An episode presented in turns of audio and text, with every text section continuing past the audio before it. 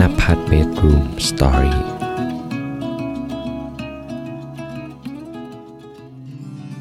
เพื่อนๆเคยมีความคิดหนึ่งเข้ามาไหมครับว่าทำไมเราถึงไม่เก่งอะไรสักอย่างเลยทำอะไรก็ไม่สุดรู้สึกแย่กับตัวเองทุกครั้งที่ต้องล้มเลิกอะไรบางอย่างไปอย่างซ้ำๆแล้วเราก็มาแบบต่อว่ากับตัวเองว่าทำไมเราถึงทำอะไรก็ไม่สำเร็จ ไม่เคยทำอะไรได้นานๆเหมือนกับชาวบ้านชาวช่องเขาเลย จนเริ่มรู้สึกไม่มั่นใจแล้วก็ท้อแท้กับตัวเองทุกครั้ง เมื่อเราคิดจะเริ่มทำอะไรใหม่ ๆ คือสาเหตุที่ผมมาพูดหัวข้อนี้ก็คือเราก็เคยเป็นคนหนึ่งแหละ ที่เคยเป็นแบบนั้นเหมือนกัน แล้ววันนี้ครับ ผมก็อยากจะมาแชร์เรื่องราวที่เราได้พบเจอมานะ แล้วก็มันทำให้ความเชื่อบางอย่างของเราได้เปลี่ยนไป เกี่ยวกับเรื่องของการที่เราแบบทำอะไรแล้วเรารู้สึกว่าทำไมเราถึงไม่เก่งกับมันเลย ในค่ำคืนนี้ครับ ผมก็อยากให้กำลังใจกับเพื่อนๆ แล้วก็เป็นเครื่องเตือนความจำของผมด้วยแหละว่า มันไม่เป็นไรหรอก ที่เราจะไม่เก่งอะไรสักอย่างนะครับ มาลองฟังไปด้วยกันนะครับ สวัสดีครับเพื่อนๆทุกคนครับ ยินดีต้อนรับเพื่อนๆเข้าสู่ เพื่อนกันคุยจนดึกมาอยู่กับผมโฟกนภัทรคนเดิมเสียงเดิมนะครับ จะต้องบอกว่าอีก 2 วันเท่านั้นที่เราจะต้องเดินทางไปสู่ออสเตรเลียแล้วนะครับ ก็ใจหายมากๆเลยแล้วแบบ ทุกครั้งที่เราได้เห็นเพื่อนเราทุกครั้งที่เราได้เห็นคนสำคัญในชีวิตของเรา พอเรานึกว่า เออเราจะต้องจากประเทศนี้ไปแล้วสินะเนี่ยจะไม่ได้เห็นเขาในระยะเวลาที่นานมาก ๆ ที่เราแบบไม่เคยทำมาก่อน เราก็รู้สึก น้ำตาจะไหลทุกครั้งเลยอะ่ะเออ มันเป็นความเศร้าแปลกๆนะของของความรู้สึกที่เราไม่คิดว่าเราจะรู้สึกอะ่ะถ้าเราคิดว่าแบบวันที่ที่เราจะเดินทางออกไปก็คือแบบ เราคงกั้นน้ำตาไม่อยู่แน่ ๆ เลยอะ่ะหลังจากอาทิตย์ที่แล้วที่ผมได้เเล่าเกี่ยวกับเรื่องของเมื่อไหร่เราจะโตขึ้นสักทีมาอาทิตย์นี้นะครับผมก็อยากจะมาต่อภาค 2 เพราะว่ามันเชื่อมโยงกับคำพูดหนึ่งที่น้องคนนั้นได้พูดไว้นะครับ เกี่ยวกับของบ้าแบบทำไมเราถึงไม่เก่งอะไรสักอย่าง เออแล้วมันก็มาเขาเรียกว่ามาทริกเกอร์ผมตอนที่เราเริ่มแบบเรียนทำกาแฟเว้ยแล้วเรารู้สึกว่ามุมมองอะไรบางอย่างของเราเปลี่ยนไปอะเมื่อเราแบบเปรียบเทียบกับตัวเราในอดีตเออซึ่งในวันนี้ผมก็อยากจะมาเล่าเกี่ยวกับประสบการณ์การทำกาแฟของผมนะ แล้วก็อะไรที่ ทำให้เรามีความคิดความเชื่อที่มันแปลกไปจากอดีตที่ให้กำลังใจตัวเอง ในตอนที่เราแบบรู้สึกว่าเราทำไอสิ่งนี้ไม่เก่งเลยก็อย่างที่ตอนที่แล้วที่ผมได้เล่าว่าผมเริ่มทำกาแฟใช่ไหมครับ คือตอนนี้มันจบคอร์สแล้วละต้องบอกว่าการทำกาแฟเป็นประสบการณ์ใหม่ แล้วเราก็รู้สึกว่ามันเปิดโลกหลาย ๆ อย่างของผมมากเลย เราได้เรียนรู้ กี่ยวกับโลกของกาแฟเยอะมากๆนะก่อนที่เราจะมีความรู้สึกอิน หรือว่าเราค่อนข้างแบบตอนนี้รู้สึกค่อนข้างมั่นใจกับฝีมือของตัวเองแล้วเนี่ย แต่ก่อนหน้านั้นนะในวันที่เราเริ่มแรกๆเรารู้สึกแบบทำไมกูไม่เก่งเลยวะทำไมกูไม่เอาไหนอย่างงี้วะอย่างนั้นเลยนะ คือเราเข้าใจแหละว่าใครๆอะถ้าเราเริ่มอะไรครั้งแรกเนี่ยมันไม่มีใครเก่งมาตั้งแต่แรกเว้ยแต่เราอะเป็นคนหนึ่งเว้ยที่เราเคยโดนแบบเหมือน เหมือนโดนชมตอนเด็กๆ มาตลอดเวลาว่าเหมือนเราเป็นคนมี sense อะไรบางอย่างเกี่ยวกับการเรียนรู้อะเออเราจะโดนครูที่โรงเรียน เราจะโดนโค้ชที่สอนบาสเกตบอลเราชมเราอะว่าเราเป็นคนที่เรียนรู้เร็ว แล้วก็จับอะไรแป๊บเดียวก็เป็นอะไรเงี้ยซึ่งมันมันก็เลยทำให้เราแบบยึดถือว่าเออการที่เราจะเริ่มทำอะไรเรา จะต้องเป็นคนที่เรียนรู้เร็ว จะต้องเป็นคนที่แบบต้องเก่งอะในในครั้งแรก ๆ ที่เรียนแล้วก็คาดหวังถึงคำชมที่ ครูจะต้องมอบให้เว้ยแต่พอเราไปเรียนจริง ๆ แล้วเนี่ย คือมันทำให้ผมค้นพบเลยว่าแบบ กูโคตรห่วยแตกอะเอางี้ดีกว่า แค่แบบตอนนั้นอาจารย์ที่สอนกาแฟผมเขาถามผมว่าแบบโฟกยี่ห้อกาแฟที่เคยกินน่ะเออชอบยี่ห้อไหน คือเราอะคิดไปว่า ยี่ห้อกาแฟที่ชอบกินเหรอ ส่วนใหญ่กูก็กินแบบกาแฟผงอะนะผมก็เลยตอบแบบเออเนสกาแฟครับ แล้วอาจารย์ก็บอกว่า เนี่ยโฟกเองต้องเรียนรู้อีกเยอะนะ เออคือแบบคือเราทำให้เราเรียนรู้แบบว่า โอ้โหกูแบบดูเป็นคนที่แบบอ่อนด้อยมากๆเลยอะเราเข้าใจที่อาจารย์ถามเลยเขาคงถามเราว่ายี่ห้อกาแฟสดอะกาแฟเมล็ดกาแฟชอบแบบยี่ห้อไหนที่เขาแบบ เออโรสมาให้เราอะไรเงี้ย เออแต่เราก็ไม่รู้ไง แล้วระหว่างที่เราเรียนน่ะเราก็ฝึกทำแบบพวกกาแฟทำช็อตใช่ไหมในในเครื่องทำเอสเปรสโซ่ะแล้วก็ทำลาเต้อาร์ซึ่งแบบวันสองวันแรกคือแบบไม่ได้เลยครับ ปวดหัว เพราะมันเหมือนมันมีเรื่องอะไรเยอะแยะเข้ามาประดังประดาว่าเราต้องเรียนรู้ตรงนี้เรียนรู้ตรงนั้น แล้วแบบเวลามันกระชั้นชิดด้วยแหละ เพราะว่าเราเรียนก่อนจะไปเนี่ยประมาณแบบ เรียนเราเริ่มเรียนวันที่หนึ่งเว้ยหนึ่งพฤศจิกาเออวันนี้ก็วันที่สิบสามแล้วใช่ไหมเออก็เกือบสองอาทิตย์อะคืออาทิตย์แรกอะคือเราแบบ แทบจะแบบเป็นใบอะคือเครียดมาก เพราะว่ามันกดดัน เพราะว่าเราก็ใกล้ที่จะต้องเดินทางแล้วแบบเออ กูยังทำไม่ได้เลยทำไมกูถึงทำไม่ได้วะอะไรเงี้ย คือมันมีท้อมากเลยเว้ย แล้วเราก็รู้สึกแบบว่าทำไมกูถึงไม่เก่งอะไรอย่างนี้เลยวะ อืม แต่ว่าทีนี้เนี่ยพอเราเดินทางจากชีวิตของเราจากหนึ่งขวบจนมาถึงตอนนี้อายุยี่สิบเจ็ดแล้วเนี่ย อยู่ดีมันก็มีความคิดหนึ่งเข้ามาให้กำลังใจตัวเองนะแบบเหมือนมาช่วยเราอะให้เรามองในมุมมองที่แบบให้เรามีกำลังใจมากขึ้น คือเราบอกกับตัวเองนะเว้ยว่าถึงแม้โฟกมึงจะไม่เก่งในตอนนี้ไม่เป็นไรเว้ยแต่สิ่งที่มึงจะต้องแข่งอะคือการที่มึงต้องทำไอ้สิ่งเนี้ยอย่างต่อเนื่อง ในระยะยาว คือมึงตั้งเลยภายในหนึ่งปีสองปี กูจะทำให้ได้ พอเรามองตัวเองว่ามันไม่จำเป็นเว้ยที่แบบตอนแรกเราจะต้องต้องเก่งภายในแบบ 3 วัน 4 วัน 5 วัน 6 วันอะไรเงี้ยแต่เราพยายามที่จะมองในระยะไกลว่าเออกูจะคอมมิตกับสิ่งเนี้ยกูจะทำไอ้สิ่งเนี้ยไอ้กาแฟเนี่ยให้มันแบบดีๆเลยเนี่ยภายใน 1 ปี 2 ปีกูทำให้มันเก่งให้ได้ commit ยาวๆอะ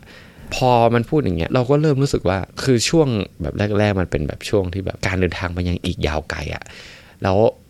เป้าหมายที่เราจะวางไปถึง มันไม่ใช่แค่แบบภายในสองอาทิตย์แล้วตอนเนี้ยคือมันเปลี่ยนกลับกลายเป็นว่า เราจะต้องมา compete กับตัวเองต้องแบบ commitment กับตัวเองว่า กูจะเก่ง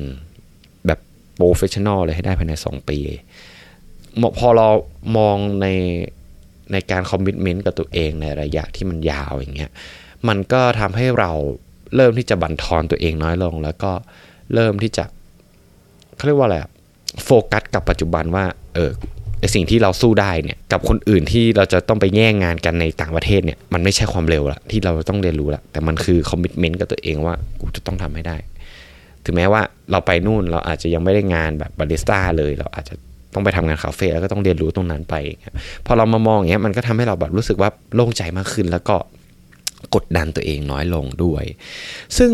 ความคิดเนี้ยเพื่อนๆจะสงสัยว่าเฮ้ยโฟกอยู่ดีมีความคิดนี้มาจากไหนเงี้ยต้องบอกว่ามันมันมาจากประสบการณ์แบบชีวิตที่ผ่านมาของเรา อย่างที่หัวเรื่องบอกอะเรารู้สึกว่ามีเพื่อนๆอีกหลาย ๆ คน หรือมีน้องๆอีกหลายคนที่ที่รู้สึกว่าทำไมเราถึงทำอะไรไม่เก่งอะไรสักอย่างหรอทำไมเราถึงแบบ เออทำอะไรแล้วมัน ไม่มีใครชื่นชมในผลงานเราไม่มีใครแบบเห็นค่าของงานของเราหรือว่า มันไม่ออกดอกออกผลในสิ่งที่เราทำอะ่ะเรารู้สึกว่าเราก็เป็นหนึ่งในนั้นที่ที่รู้สึกอย่างนั้นมาก่อนเว้ยคือในสมัยก่อนอะ่ะมันมีอยู่ไม่กี่เรื่องหลักๆเลยที่เราแบบจำฝังใจแล้วก็เอามาเป็นเครื่องเตือนความจำของเราอะนะที่บอกว่าแบบเออ มันเป็นสิ่งที่เราทำแล้วเราล้มเลิกง่ายเกินไปอะเริ่มจากประสบการณ์แรกอะคือที่เราบอกว่าเราไม่เก่งแบบ คือเราเป็นคนที่ ตอนอยู่มัธยมปลายเราทำหนังสั้นใช่ไหมแล้วเราทำหนังเยอะมากเลยในช่วงปีปีหนึ่งอะในตอนนั้นเราอินมากทำหนังเยอะ จนเรามีความมั่นใจว่า เออหนักกูทำเยอะขนาดนี้แล้วอะกูจะไปขอทุนม.กรุงเทพเว้ยตอนนั้นอยู่ม.ห้าแล้วเรามั่นใจว่าเก่งอะเออแบบมั่นขนาดนั้นเลยอะแล้วทีนี้เราแบบ book เป็นหนังสือทำเล่มเองแบบมีหน้ามีแบบหนังอยู่ในนั้นเต็มเลย แล้วเราก็เข้าไป pitch ไปแบบเหมือนเขาเป็น interview อะตอนนั้นเราทำหนังอะจำได้เลย 16 เรื่อง ซึ่งรวมไปถึงแบบ role อื่นที่เราไปช่วยหนังคนอื่นเขาทำนะในตอนที่โรงเรียนเออผลปรากฏว่าพี่เขาก็บอกว่าเออยังไม่ผ่าน แล้วก็บอกว่าขอให้เราทำต่อไป อย่าเพิ่งยอมแพ้เว้ยในท้ายที่สุด เราก็มาว่าตัวเองว่าเออเราคงไม่เหมาะกับวงการนี้หรอกเนี่ยเราก็เลยเฟดตัวเองออกไป แล้วก็ ล้มเลิกมันในที่สุด นั่นแหละ เรื่องที่หนึ่งเราก็บ้าตัวเองแล้วนะสองก็คือตอนนั้นเราชอบชอบทำเพลงไว้ขึ้นมหาลัยละเราทำเพลงอะไปประมาณสักหกเพลงเจ็ดเพลงอะมั้งถามว่าในระหว่างทำอะมีคนมาแบบมามาชมมาอะไรก็มีนะเว้ยคือมีพี่ๆหลาย ๆ คนมีเพื่อนๆก็มาถามว่าเออเมื่อไหร่จะทำเพลงอีกอะไรเงี้ยแต่ว่าทีนี้เนี่ยเราทำมาประมาณปีหนึ่ง ซึ่งเราคาดหวังว่าเราจะแบบ คือตอนนั้นเราสึกว่า เออ เราก็ทำดีนะทำไมเราถึงแบบไม่ไม่ดังวะอะไรเงี้ยแบบว่าทำไมแบบยอดวิวมันไม่ถึงร้อยเลย ขนาดเพลงที่เราทำเออแล้วเราก็แบบ เออว่ากูไม่เก่งในสิ่งนี้วะแล้วเราก็แบบเลิกไปเลยเว้ยในท้ายที่สุดอะมันทำให้เรา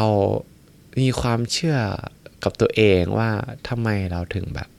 ไม่เก่งอะไรสักอย่าง อะไรคือสิ่งที่กูเก่งวะแล้วมันก็กลายเป็นความเคว้งคว้างที่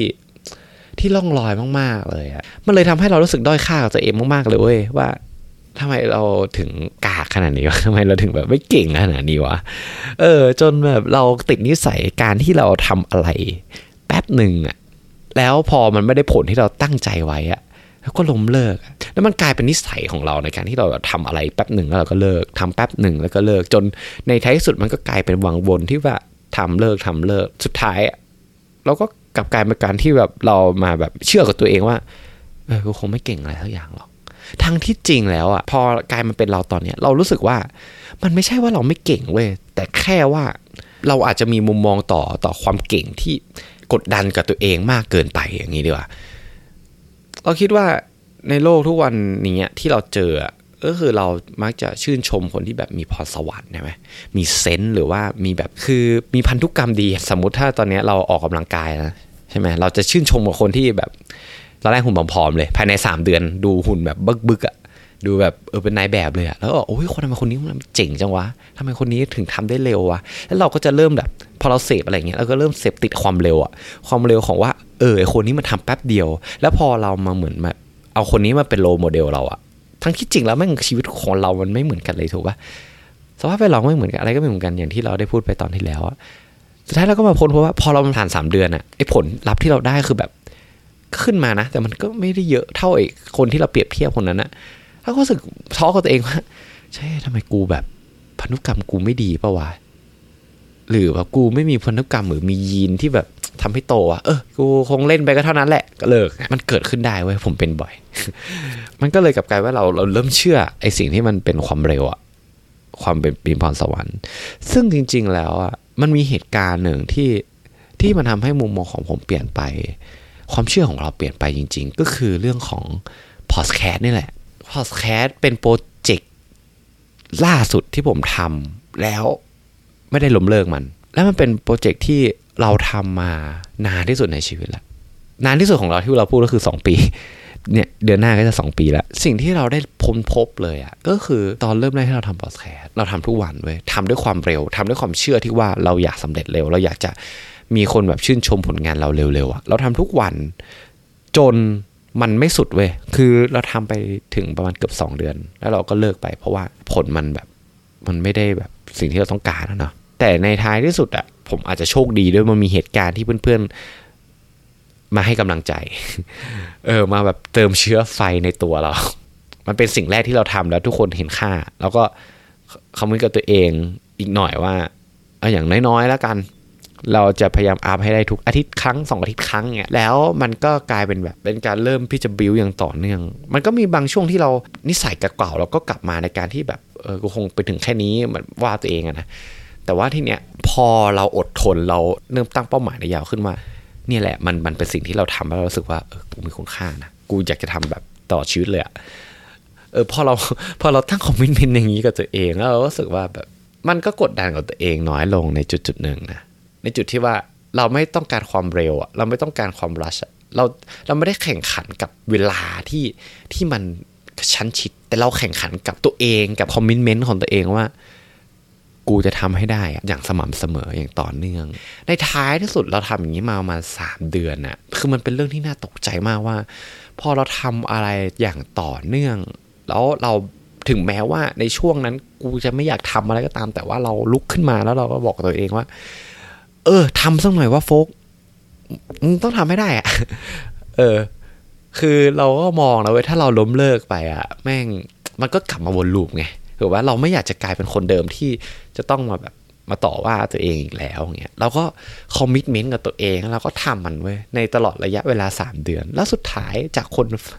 จากที่มีเพื่อนๆฟังเราแบบ น้อยนิดมากอะ คือเป็นกลุ่มเล็ก ๆ มากๆ จนตอนนี้คือ เราติดท็อป 10 ใน Spotify อย่างเงี้ยจนมีแบบเพื่อนๆที่เข้ามาฟังเยอะแยะ ขนาดนี้จนแบบเราไม่คิดจะเชื่อตัวเองเลยว่า จะมีเพื่อนๆมาแบบพบเจอพอดแคสต์เราได้เร็วขนาดนี้อะเราก็รู้สึกแบบ เป็นอะไรที่เหมือนฝันอะแล้วเป็นอะไรที่เหลือเชื่อมากๆ แล้ว เราคนแรกที่เราอยากจะขอบคุณก็คืออยากอยากเราอยากจะขอบคุณตัวเองด้วยที่แบบ เราคอมมิชเมนต์กับตัวเองได้แล้วอะแล้วแบบ เราทำมันอย่างสม่ำเสมอ จนมาถึงจุดๆเนี้ยแล้วก็ต้องขอบคุณขอขอบคุณเพื่อนๆด้วยที่แบบ สนับสนุนเรามาตลอด แล้วก็ให้กำลังใจเรามาตลอด คือทั้งหมดทั้งมวลอะมันทำให้เราได้เรียนรู้อยู่หนึ่งอย่าง จริงๆเลยว่า การที่เราจะเก่งอะไรสักอย่าง มันไม่สำคัญเลยว่าว่า คุณจะไปถึงตรงนั้นได้เร็วเท่าไหร่อะคุณจะแบบจะเก่งแค่ไหน คุณจะแบบมีพรสวรรค์ในเรื่องนั้นมากแค่ไหนอะ มันไม่สำคัญเว้ยไอสิ่งที่มันสำคัญนั่นคือ คุณจะคอมมิชเมนต์กับสิ่งที่คุณอยากจะเก่งกับสิ่งที่คุณอยากจะทำมันได้นานแค่ไหนต่างหากเนี่ยเราว่าคิดว่ามันคือคีย์สำคัญของทุกๆอย่าง แล้วมันเป็นสิ่งที่เราได้เรียนรู้มาถึงตอนอายุยี่สิบเจ็ดเลยอะในการที่แบบเรารู้สึกไม่เก่งอะมันอาจจะไม่ใช่เพราะว่าเราไม่เก่งเว้ยแต่เพียงแค่ว่า เป้าหมายที่เราแบบวางไว้กับตัวเอง หรือว่าความคาดหวังของเราอะมันอาจจะเร็วเกินไปจนบางทีเรารู้สึกกดดันกับตัวเองแล้วไอ้ความกดดันของตัวเอง พอมันใกล้ถึงเป้าหมายแล้วเราแบบทำทำไม่ถึงมันอะเราอาจจะรู้สึกว่ากูอาจจะไม่ดีพอหรือเปล่ากูอาจจะไม่เก่งพอหรือเปล่า แต่ความจริงแล้วอะไอสิ่งเนี้ยเราคิดว่ามันอาจจะมาจากการที่เราแบบไปเปรียบเทียบกับคนอื่น หรือกับแบบสื่อหรือกับแบบสังคมรอบๆตัวเราว่า จากจุดนี้ไปถึงจุดเนี้ยเราควรจะต้องถึงเท่าไหร่ แต่ในความเป็นจริงในตอนนี้เราเริ่มรู้สึกว่า การที่เราจะไปถึงตรงนั้นมันมันไม่ใช่ทุกคนที่จะต้องไปถึงในเวลาเดียวกันนะทุกคนแม่งมีชีวิตที่แตกต่างกัน ทุกคนมีภาระที่ไม่เหมือนกัน ทุกคนมีต้นทุนที่ไม่เท่ากัน มันเป็นเรื่องที่ ผิดเพี้ยนมาก ถ้าเราจะเปรียบเทียบเรากับกับมาตรฐานของสังคมที่เขาตั้งไว้อะแล้วมันอาจจะทำให้เราแบบกดดันตัวเอง จนพอมันจะถึงในจุดจุดนั้นอะเราอาจจะล้มเลิกมันไปก็ได้ อาจจะเป็นสิ่งที่บอกกับตัวเองว่าเออเราคงไม่เก่งเรื่องนี้แต่เอาจริง ๆ แล้วอะมันอยู่ที่คอมมิชเมนต์กับตัวเองเว้ยเราเชื่อนะว่าไอสิ่งที่เราอยากทำอะมันมันคือตัวเราแหละ แต่ว่าทีเนี้ยการที่มันจะออกดอกออกผล ผมคิดว่ามันมันอยู่ที่คอมมิชเมนต์ ความสม่ำเสมอว่าเราจะทุ่มเทกับมันได้นานแค่ไหนต่างหากพอเราเอามามองเกี่ยวกับเรื่องของการทำกาแฟที่เราไปเรียนมานะมันก็เป็นสาเหตุที่เราบอกกับตัวเองว่า ตตอนนี้มึงไม่เก่งไม่เป็นไรเว้ยแต่ไอสิ่งที่มึงแบบสู้ได้อะกับกับความไม่เก่งของมึงก็คือ commitment ที่มึงจะจะให้กับกับไอสิ่งเนี้ยกับไอ้กาแฟเนี่ยบางคนบอกว่าเราก็กดดันน้อยลง แล้วก็มี self-talk ที่พูดเชิงลบกับตัวเอง ก็น้อยลงนะ เออ แล้วในท้ายที่สุดอะพอมันผ่านมาสองอาทิตย์ เราเรียนมาสองอาทิตย์ ในท้ายสุดเราก็ทำลาเต้อาร์ตได้ไงในระหว่างนั้นเราก็มีความคิดแบบพูดว่าตัวเองก็ไม่มีเลยเว้ยไม่เป็นไรหรอกครับที่เราจะรู้สึกไม่เก่ง เพราะว่ามันเราอาจจะไม่เก่งตอนนี้หรอก แต่ถ้าเราแบบคอมมิชเมนต์กับตัวเองนานๆ พอไปถึงจุดนั้นเราอาจจะมองย้อนกลับไปแล้วเราจะบอกว่า เออ ไม่เป็นไรหรอกที่ตัวเองไม่เก่งก็ได้นั่นแหละครับ ก็ ผมก็มีเรื่องที่อยากจะมาแชร์ให้กับเพื่อนๆในสัปดาห์นี้เพียงแค่นี้นะครับ ซึ่ง